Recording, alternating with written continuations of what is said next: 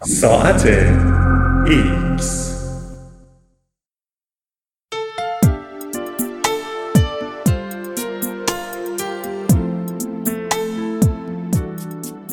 خوابیدن در مسیر تکامل.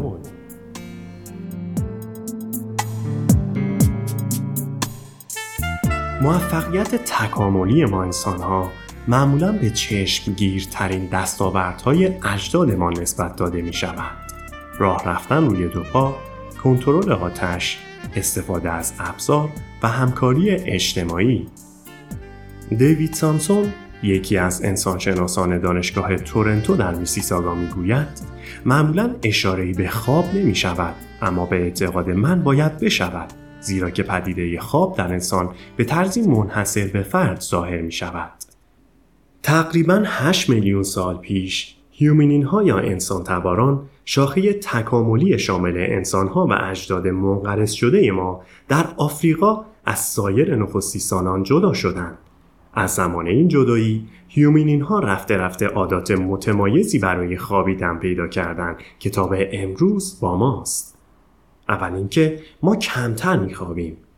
انسان ها به طور متوسط 7 ساعت میخوابند در حالی که طول مدت خواب در نخستیستانان دیگر چیزی بین 9 تا 17 ساعت است.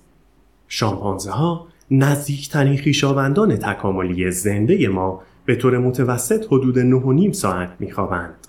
به علاوه اگرچه انسان ها مدت کوتاه تری میخوابند اما قسمت بیشتری از آن همراه با حرکات سریع چشم یا به اصطلاح خواب رم است. خواب نم عمیق ترین مرحله خواب است و زمانی است که واضح ترین رویاها را می‌بینیم. این تفاوت ها اولین بار در دهه 1960 زمانی که دانشمندان مراحل خواب میمون ها را با استفاده از دستگاه های ثبت امواج مغزی ثبت کردند مورد توجه قرار گرفت. اما انسانشناسان به تازگی شروع به بررسی نقش خواب در تکامل انسان کردند.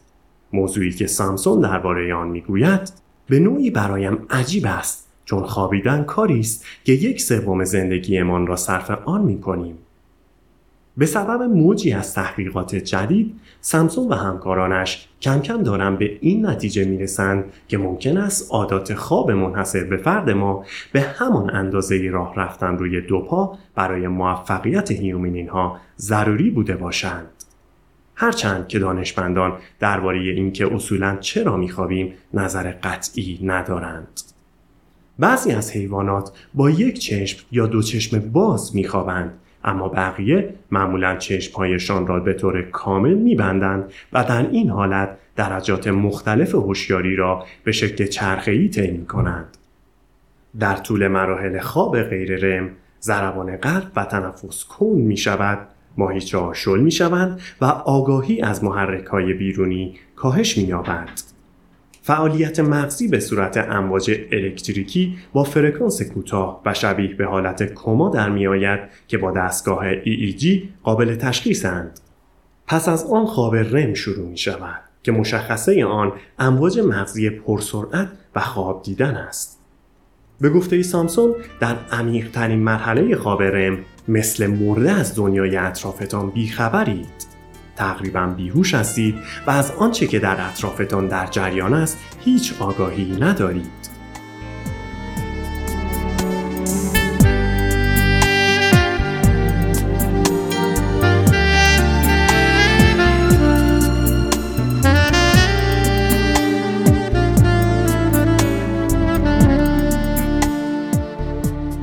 اگرچه هزینه های خوابیدن کاملا بدیهی مثلا اینکه حیوان نسبت به جانوران درنده و تهدیدهای دیگر آسیب پذیر می شود و فرصتهایی را برای یافتن غذا و جفت از دست می دهد مزایای آن چندان آشکار نیستند.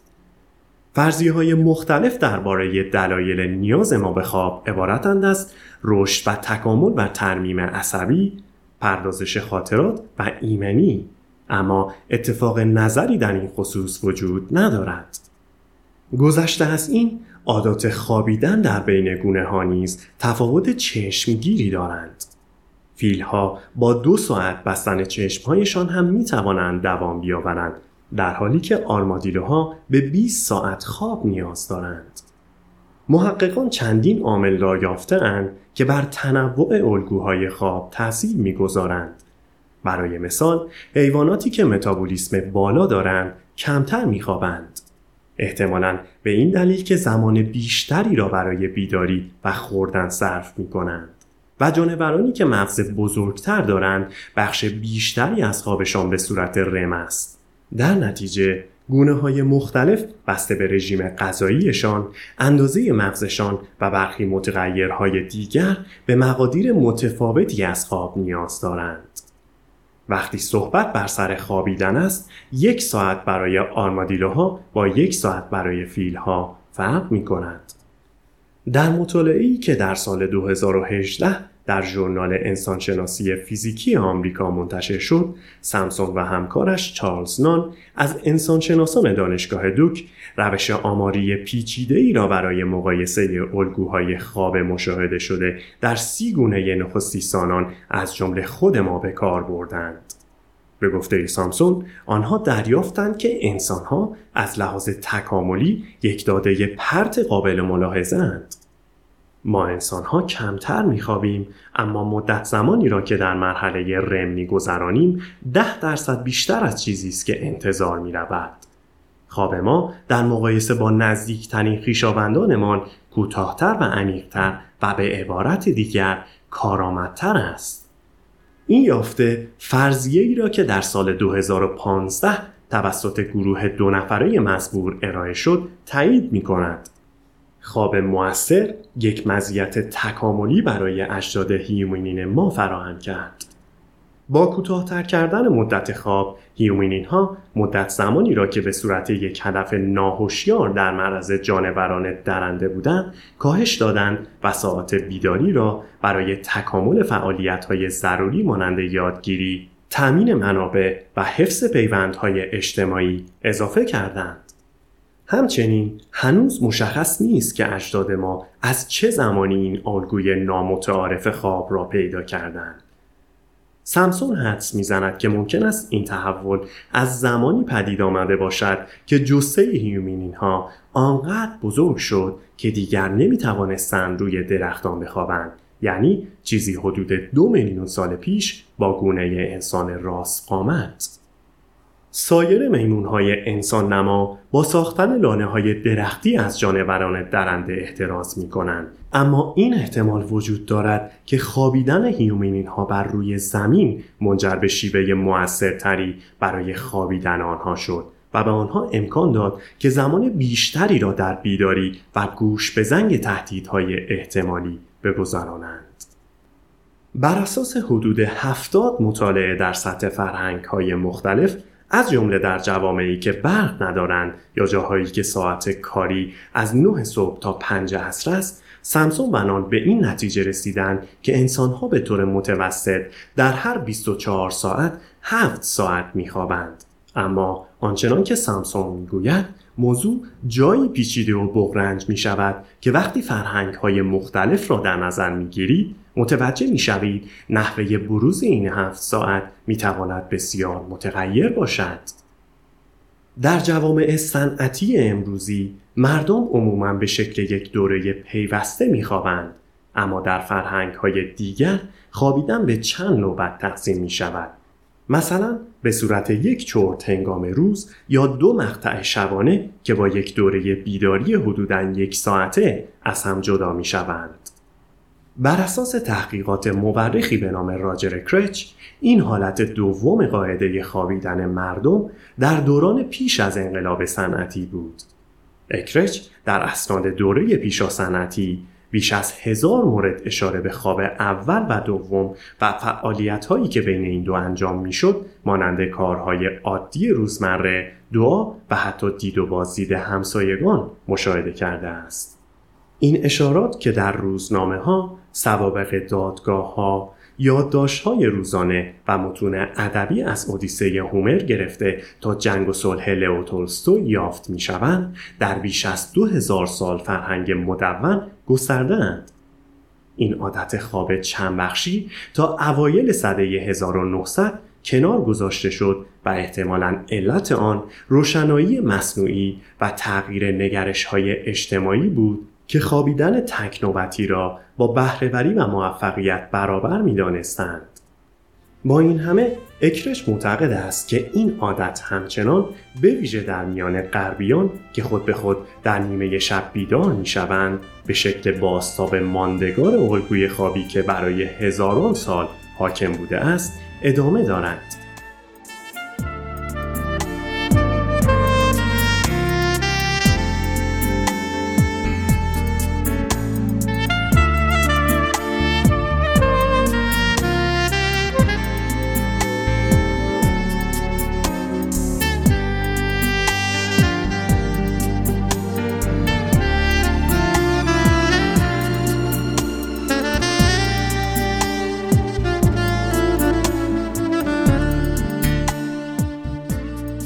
متن هر فرهنگ نیز مردم ساعات مختلفی را برای استراحت کردن و بلند شدن ترجیح می دهند. در اغلب جمعیت ها افراد طیفی را تشکیل می دهند که از شب زندهدارها گرفته تا افراد سهرخیز را شامل می شود و منحنی توزیع آن نزدیک به نرمال است. جایی که هر فرد در این طیف قرار می گیرد اغلب به جنس و سن بستگی دارد. چنانکه زنان معمولا زودتر بلند می شوند و بزرگ سالان جوانتر معمولا شبها تا دیر وقت بیدارند در حالی که کودکان و افراد مسنتر عموما قبل از ساعت آخر شب میخوابند. ژنها هم مهم هستند.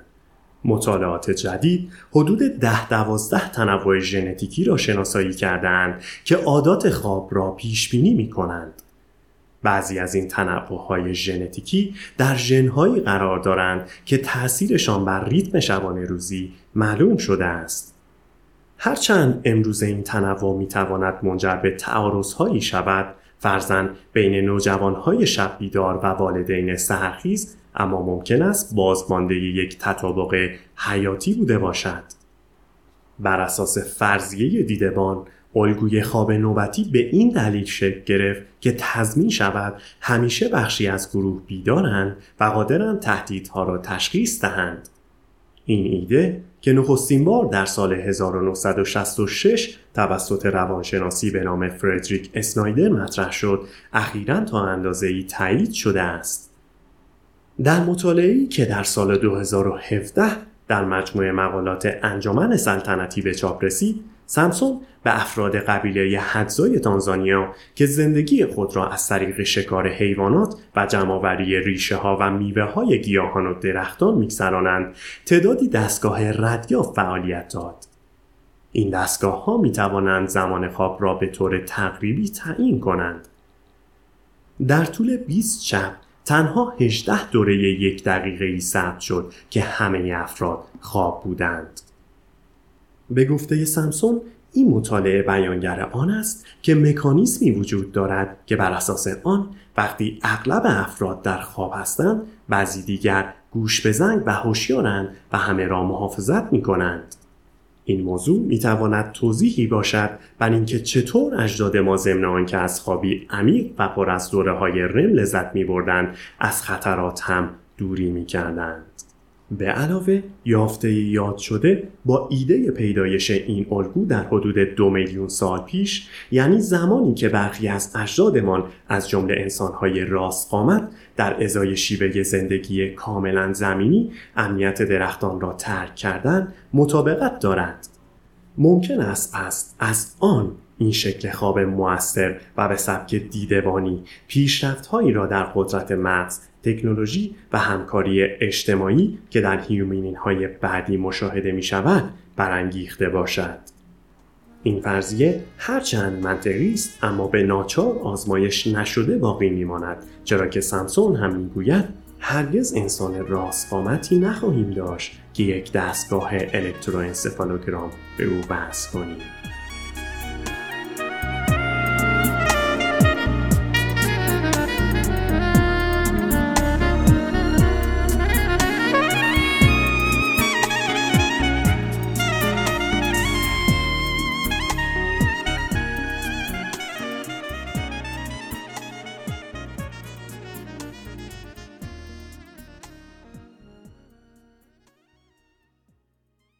هستم چون می‌دانم.